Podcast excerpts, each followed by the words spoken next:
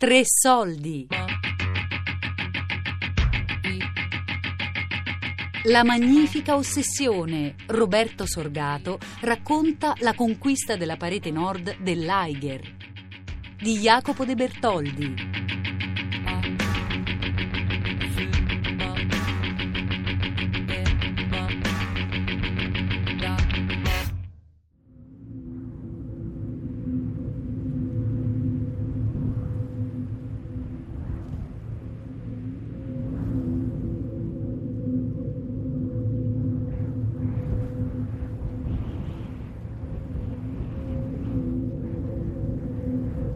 Corti era uno fortissimo, dicono, ma di poca testa. Longhi era uno troppo vecchio, aveva 52-53 anni.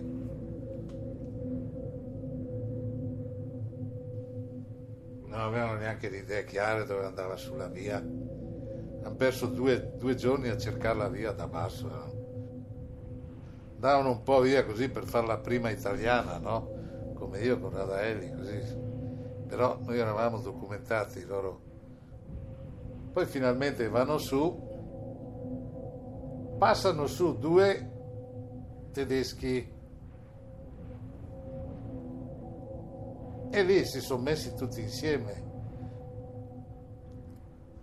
Vanno su insieme, vanno su sopra il ragno e ovviamente arriva a cattivo tempo. E i tedeschi spariscono. Longhi, quello più vecchio, vola e si spacca una gamba. E da lì era immobilizzato, non poteva più fare niente. Corti era sopra, ma non poteva fare niente per lui. E lì bufera contro bufera. Sulla parete nord dell'Aiger, sotto gli occhi di migliaia di persone, si è verificata una nuova tragedia. Quattro scalatori hanno lanciato il segnale di emergenza. Volontari di cinque nazioni hanno intrapreso la scalata della vetta lungo la via normale per portare il loro soccorso. Qui vediamo il ghiacciaio dove sono rimasti bloccati gli alpinisti. Le riprese aeree sono diventate impossibili da quando è iniziata la tempesta di neve. Claudio Corti è l'unico membro della spedizione ad essere stato per ora tratto in salvo. L'altro italiano e due alpinisti tedeschi, malgrado gli estremi sforzi dei soccorritori, non hanno potuto essere recuperati. Ma ci sono ancora speranze per loro? Facci che gli svizzeri sono andati su quella volta per tirarli fuori e attaccano dentro intanto Corti. Poi sempre brutto tempo, l'altro con la gamba rotta sotto, dovuto aspettare ancora un altro giorno perché è morto lì così. È morto lì così, ma lì si è innestata una bruttissima storia. Che queste sono pettegolezzi dell'alpinismo, ma brutta, brutta, brutta. Che c'era un certo Harrer che era nella prima cordata, nella prima cordata degli anni 30 che ha, che ha vinto l'Aiger.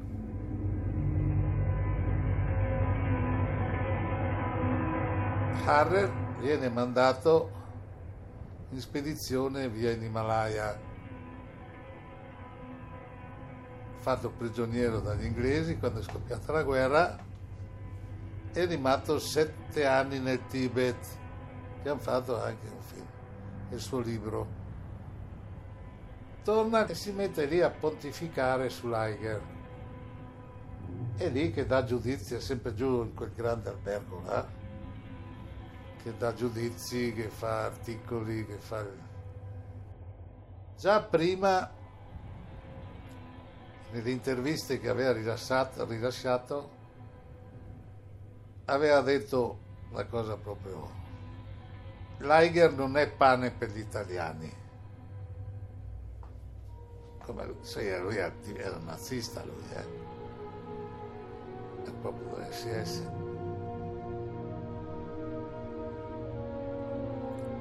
Harrer war schon SS-Mann und Mitglied der Nazi-Partei, als er erstmals in die Schlagzeilen der Weltpresse geriet. als Mitglied einer Viererseilschaft, im Sommer 1938 erstmals die Nordwand des Eiger in der Schweiz durchstiegen hatte. Allora questo criminale che si chiamava Harrer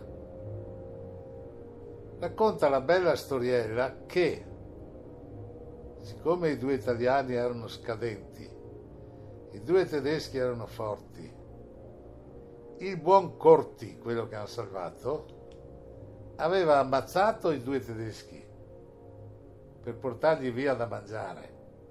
Senti che storia, no?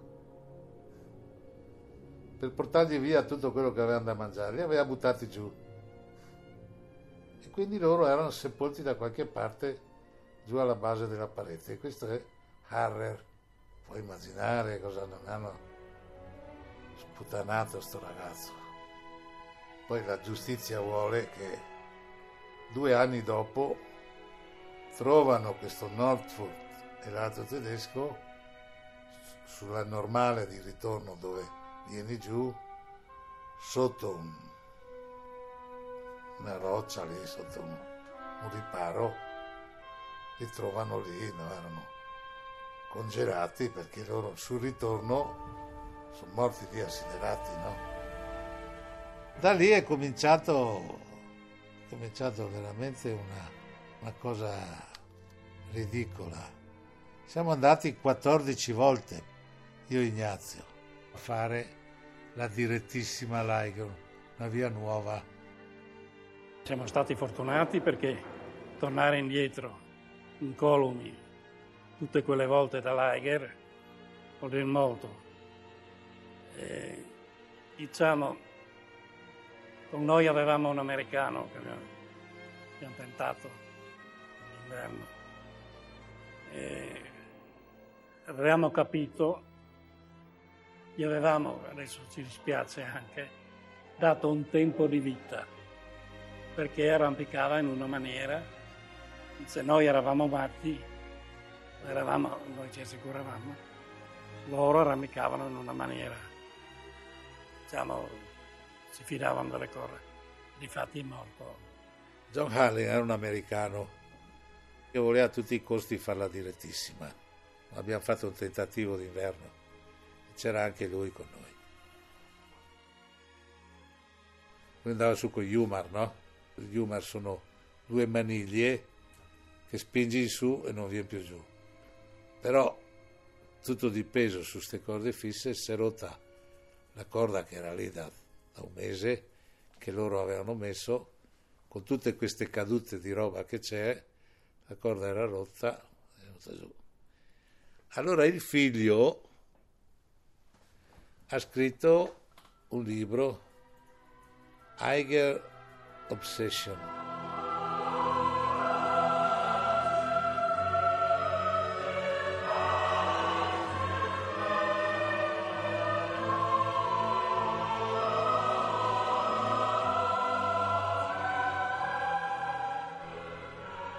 Ma tutti entravamo in quel clima lì, si condizionava e cominciavi a pensarci, cominciavi a sognare, cominciavi scaldarti la testa, tutti quanti, e i tedeschi, quelli che per primi l'hanno fatta, partivano da Monaco di Baviera in bicicletta con tutto il materiale, i sacchi, e andavano a Grindelwald, andavano a Leiga. Quindi sarà stata un'ossessione, no?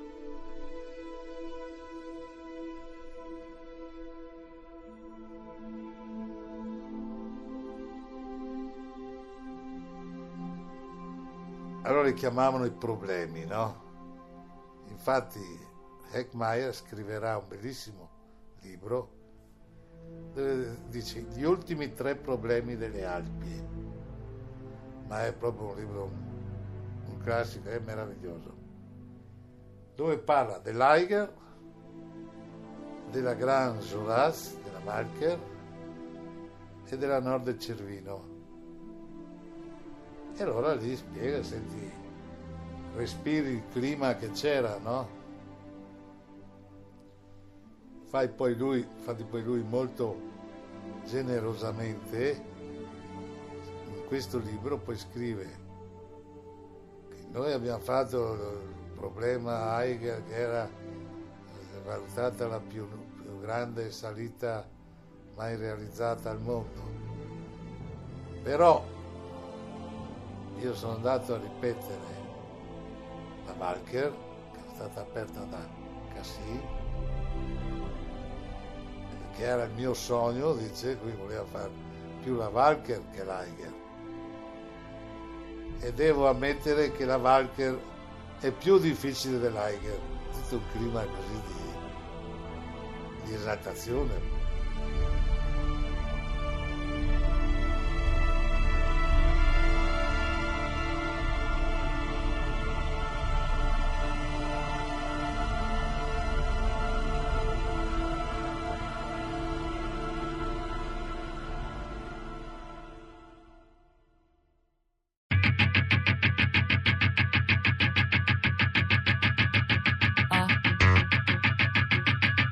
La magnifica ossessione.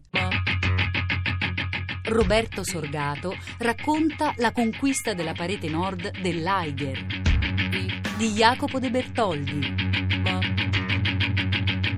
A cura di Elisabetta Parisi con Daria Corrias e Lorenzo Pavolini. Podcast su radio3.rai.it.